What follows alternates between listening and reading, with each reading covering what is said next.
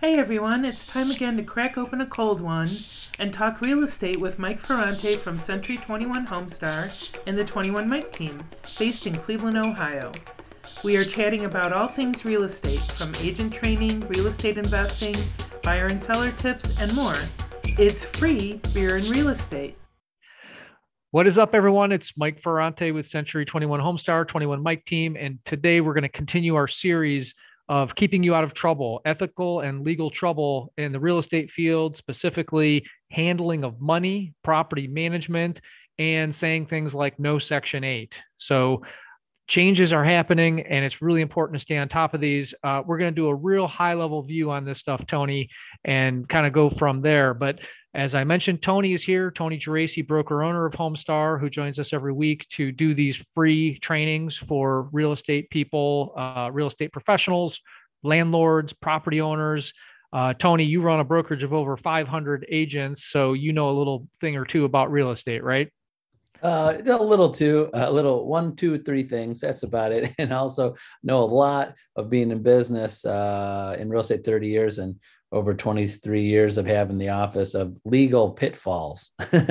so yeah, that's one of your biggest jobs. And of course, if you want to talk real estate with Tony, best way to reach him is yes, on his cell phone. Text is good. 216-374-1269. Excuse me. And the way you get me is emails better for me, Mike at 21mike.com. So, uh, Tony, let, us get into this whole no Section 8 thing. I know uh, it's not the same in every single state, but more and more we're seeing this uh, source of income as a protected class. Okay. And if you haven't heard about this, guys, let me just briefly tell you what it is. It's essentially an expansion of fair housing rules to include source of income. It's not everywhere yet, but I guarantee you it's coming. We already have a couple cities here in the Cleveland area where source of income is a protected class. So, what that means is that if you simply say, no, I don't take Section 8, that's a source of income. And the court may say that you are discriminating based on source of income. Uh, Tony, have you have you heard much about this? I know I have an opinion on it. Uh, I don't know that I'm going to go into opinions today, but have have you heard much about source of income yet? Yes, oh, definitely. Because I have agents asking about that when they put in their rentals, if they can do that. And then usually I suggest to them is to ask their sellers why. And without even knowing the their answer, not even hearing their answer, usually it's a discriminatory response uh, to that. So I usually say that just don't put that in your advertising. Got it. Even if so, this, even if the city is going with that or not on that. But I see that it growing, you know, not like protecting where people's income is coming from. It's like what their job is affects them. Right. So I could do an hour on this topic because I feel very strongly that source of income shouldn't be protected, and I don't want people to judge me for that. There's legitimate reasons. As a landlord, and I'm sure uh, Jason, if if if you do subsidize uh, rents, it's a whole process. It's a it's a essentially another uh, facet of your business that you now have to be in the business of dealing with a government entity. Um, there are annual inspections you have to endure. Um, there are hoops that you have to jump through. There are glitches that happen. I could tell you stories about how I had a, a tenant once who was on a subsidy who turned in their paperwork and said, "I'm moving," and then they didn't move and so I contacted the agency and said, Hey, they didn't move. Can I get my rent? And they said, Sorry. I'm like, Well, what are you talking about? She didn't move. She still, it took me months to, to get rent going again. And they did not pay me for the time that the paperwork was not in effect. I've had inspections where they come through and they they say well your exterior paint is peeling it's january we don't care if it's not fixed in 30 days your rent stops it's January, you know, and it's Cleveland. So anyway, there are lots of reasons, and and also, you know, I have found those agencies to be very difficult to work with. Try reaching a human being there. So there are valid reasons, I think, for landlords to complain about this. That's not what this session is supposed to be about. I want to get back to off my soapbox and focus on. Look, guys, our MLS input sheets no longer have the option to check Section 8 yes or no. And the reason is that the source of income as a protected class is now a thing. So you have to coach your landlords, landlords, if you're listening, you cannot go out there and say no section 8 it would be the same thing as going out there and saying no italian guys. Me, me and tony are italian. You have to run to us if we're qualified. Right tony? That's right. Well i hope so. Right? Right. I mean, I could see that uh, being an issue, but you know, that aside, I'm also half Polish, so you have that going for me. But source of income, this no Section 8 business, stop saying it. It's just you're asking for trouble right now. And if it's not in your area yet, it will be. Okay, so that's one thing. I wanted to move on to the next topic, which is more realtor geared, and it's about the handling of earnest money. And then I'm going to segue into the commingling of funds. And I have an actual story I'm going to share with you about a property manager who was indicted for racketeering. That's what they deemed it. Something he did that you're going to say, oh, yeah, that sounds fine. This guy was indicted for racketeering. This is many years ago, but, and I won't say names. So first of all, let's talk about handling of earnest money, Tony. I know that uh, you know you probably have a million stories you could tell, uh, but in my ethics and law class, one of the questions I ask is who is most responsible for the collection of the earnest money?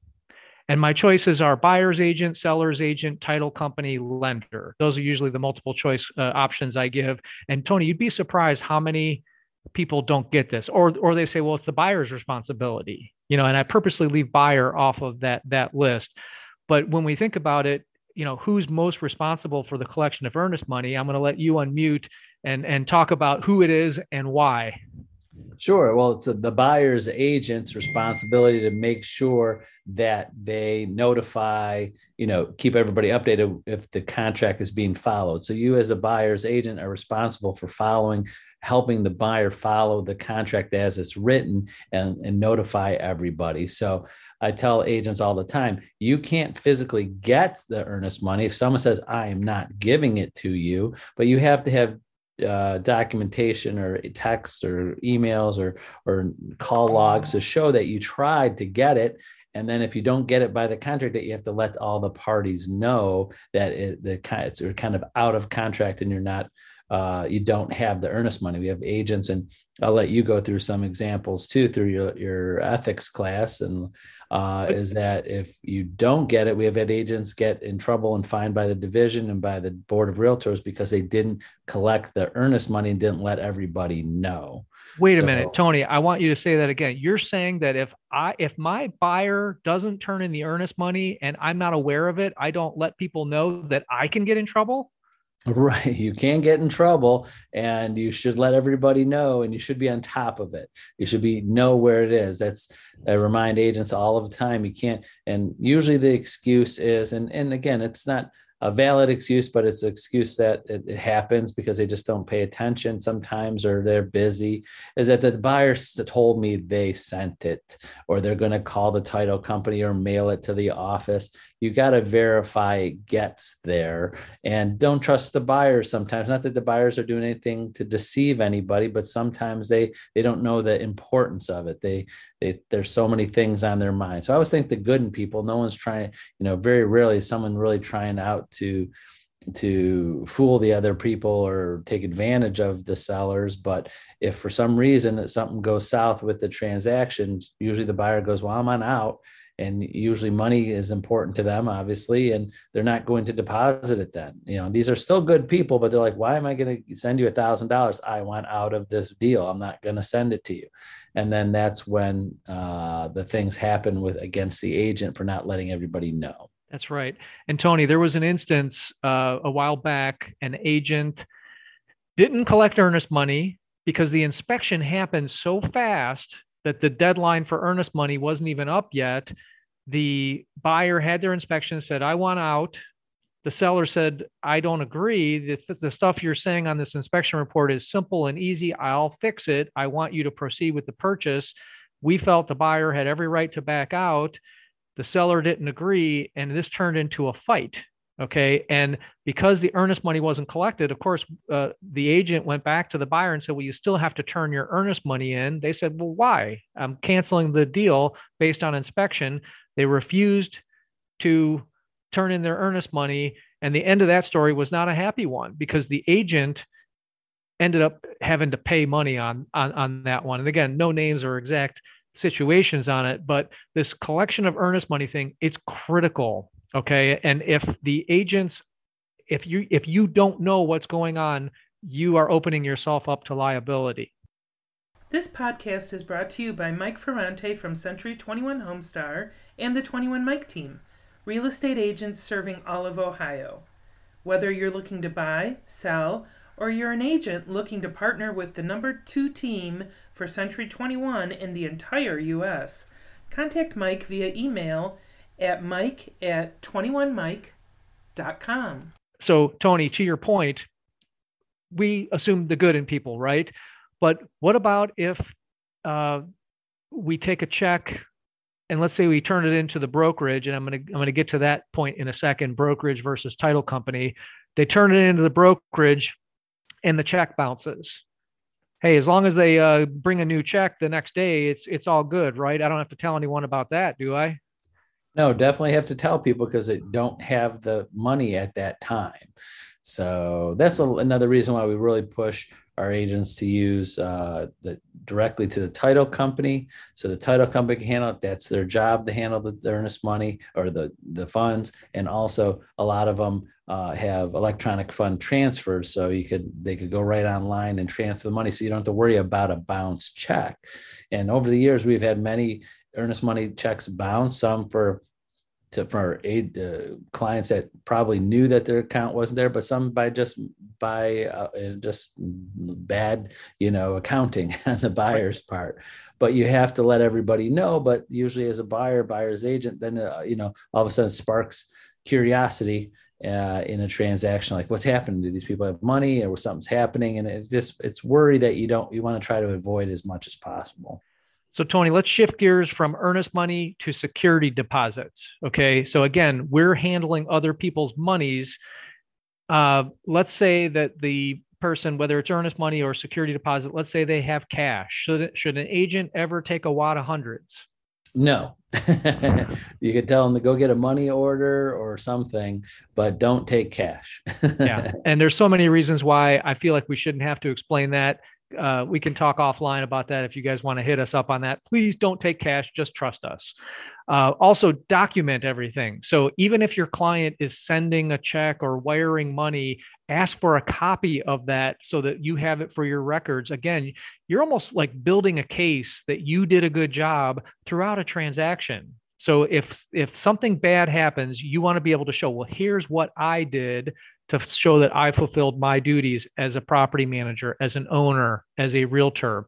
So back to the security deposit question. Uh,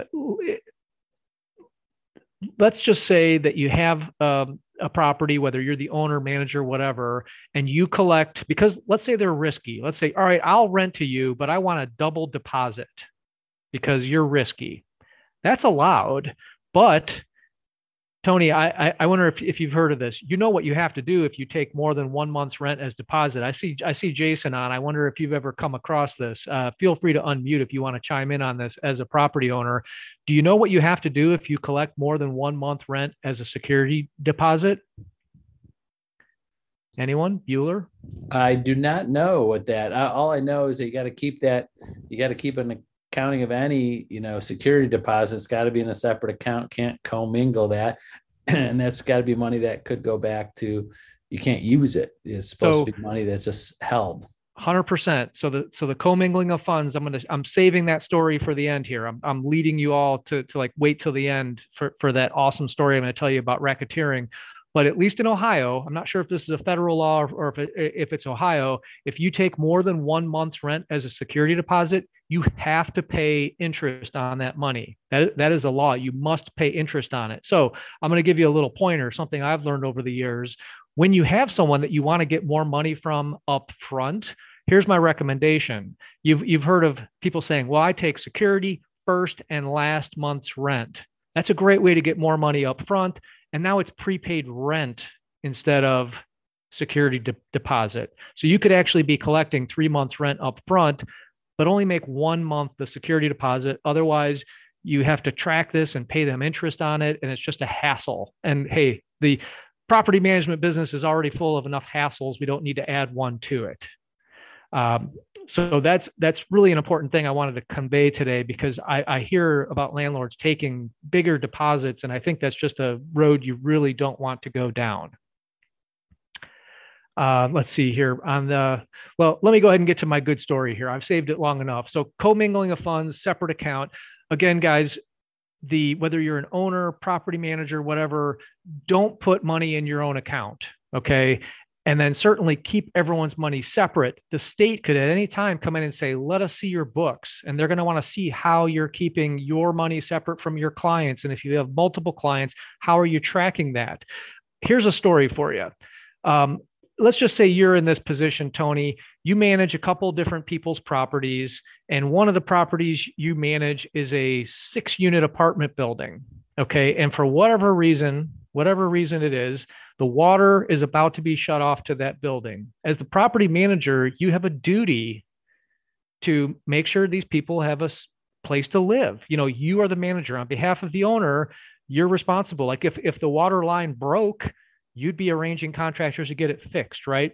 So the water's about to be shut off. Maybe the owner's having financial distress or whatever, and they haven't been able to pay the water bill. You don't have any money from that owner in your account, in your escrow account. There's no money. Your tenants are freaking out because there's notices posted on the building.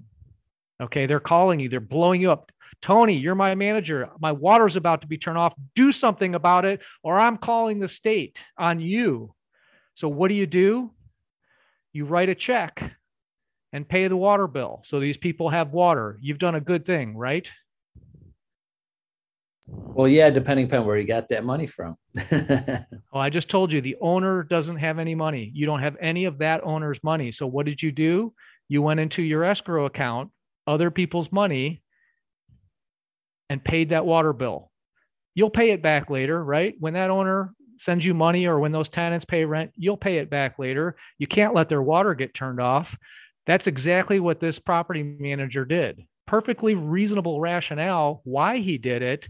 But unfortunately, because he was using other people's money to pay another client's bill, he got indicted for racketeering, you know, the misappropriation of funds.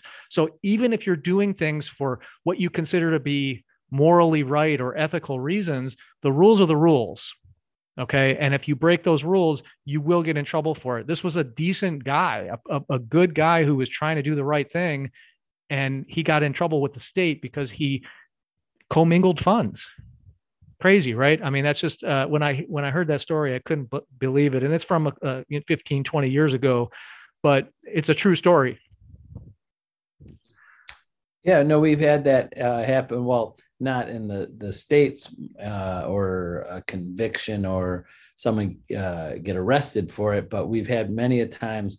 Uh, all of a sudden, we're closing on a property, and in the in our purchase agreement, it says that we're going the buyer's going to receive a prorated amount of the security deposit, and then we get to closing, and we had title companies call us that the seller doesn't have it you know like where it happened to the security deposit? Where is the money? You know they just there it, it happens quite often uh, and and sometimes i mean that's just when we've heard a few stories over the years from title companies. It probably happens if you talk to a title company probably happens more often than you think. You know yeah. all of a sudden you got you're not you're supposed to uh, give out that money back to it. I know it's a credit and they, they take it out but i think a lot of uh, people don't know this rule that are just uh, novice investors out there you know. That's right. So guys i'm going to wrap it up here. I'll recap what we talked about. Don't say things like no section 8 because of the protected class of income which is expanding. Just because it's not in your area doesn't mean it's not going to be. Secondly whenever you're handling other people's money whether it's earnest money security deposits first of all, try to have someone else do it. Like Tony said, try to have the title company hold earnest money and security deposits, make sure it's going into an escrow account.